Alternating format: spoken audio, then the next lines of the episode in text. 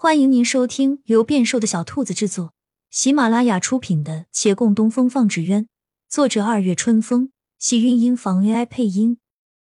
欢迎订阅，期待你的点评。第四十六集。几天后，杨连奇倒真的来请他帮忙了。杨连奇已经暗地请一位商户改了付款时间。现在杨家各个直接经营的店很快都得解封条，到时候备本能随时拿出。当然也不是什么人都能看，但凭借杨连奇身份，这一次把账本拿走查看，不会再有那么多阻碍。店铺众多，两个人自然是看不完的。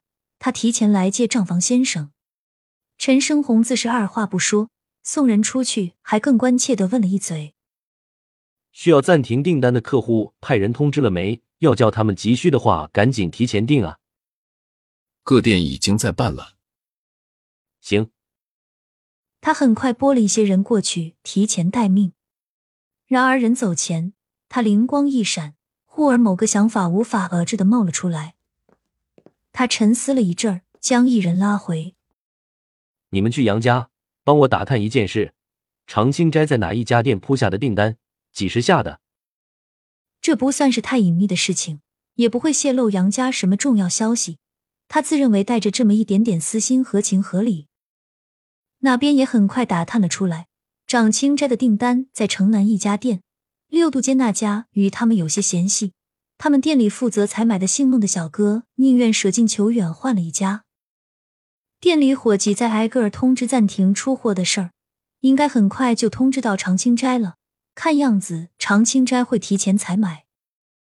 陈胜红立刻心生一计，有没有办法叫他们通知不到常青斋？城南这家店因为偏远，生意一直不温不火，杨家就疏于管理，店里伙计实际上很是懒散，也并未那般负责。他们懒得跑腿的时候，亦会让顺路人带话，如此只需要一个主动的顺路人就是了。当真是打的一手好算盘。杨连奇很快开始查看账本，陈家派来的账房先生们果是有本事的，各个店铺历年来的基本销售情况、收益支出，全都帮他做了详细分析。目前来看，鱼巷口第二十六家，东边三里排第四十三家和四十四家，六渡街末尾那第十一家，亏空时候已久，没有挽救的必要，可以放弃。而六渡界中心第一十二家，陈家巷附近的第十六家收益最好，可以扩店增派人手。账目查完，杨连奇在本上清点。沈芊芊投来惊讶的目光，将账目翻看了一番，蹙蹙眉：“不对啊，我怎么看着这还有几家也一直亏空啊？你怎么不说？”他往那指尖上一点，手指画圈。圈住几个同样常年亏空的店，杨连奇笑了笑。这几家店还有救，我们明日便依次去访。何以见得？沈芊芊又看账本，她怎么看都觉得这些店跟方才那几家亏空的没两样。你来看他们的支出明细。杨连奇点上一名单。城南这一家地势稍远，收益本不会太好。但其实也不至于亏空，可他一直亏损，并且主要亏在店中开支上，这只能说明一个问题。什么问题？店中有人作梗。什么？店里有人盗用你家的钱？这还了得？这得报官了。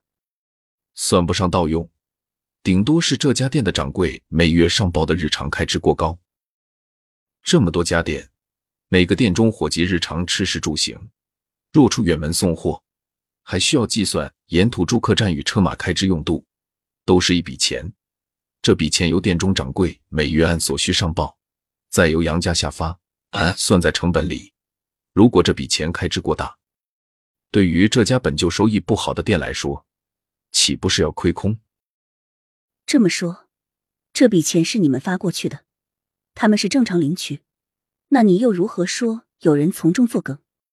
很显然，一个生意并不是太好，伙计比其他家少了一半的店，为何日常开支这一项会比其他家高出好几倍？原来如此，这家店里的掌柜故意虚报，只怕多余的钱都落入了自己的口袋。不过，你堂兄也不是傻瓜，这么明显的一笔亏空，他不至于一直没发现吧？他忽而一拍手，恍然大悟：“哦，我明白了。我倒是更相信，他在睁一只眼闭一只眼。或许那笔钱也有一份落入他口袋。虽然我也不愿意这样想。”但大抵如此了。纵然堂兄一直在经营杨家生意，但所有收益毕竟都是在我名下的。虽然我没管，但他非正常支取的话，家中账房并不会轻易给他。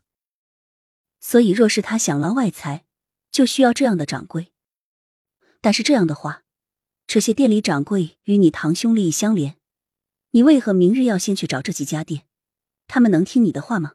而且，你不怕他们转头就去跟你堂兄告状，到时候打草惊蛇，更不利于我们行事啊！我们为什么不先去收拢那些兢兢业业的店掌柜呢？我想，能因为钱财而违背本心的人，都有可记的弱点，反倒是更容易头哥倒向。咦？沈芊芊先点头称是，却又忽而生疑：怎么了？你当真不是个一无是处的病秧子？莫非你一直有留心你家的生意？我先前是真没有留心，只不过耳濡目染罢了。往后却需要多留心一些。嗯，我对你越来越有信心了。但你要听我一句话，明日我们去城南那家店，切记得理也要饶人。你，沈芊芊脸色一难，方才那句话。还是收回吧。他二人摩拳擦掌，而常青斋便是遇上了难题。亲亲小耳朵们，本集精彩内容就到这里了，下集更精彩，记得关注、点赞、收藏三连哦，爱你！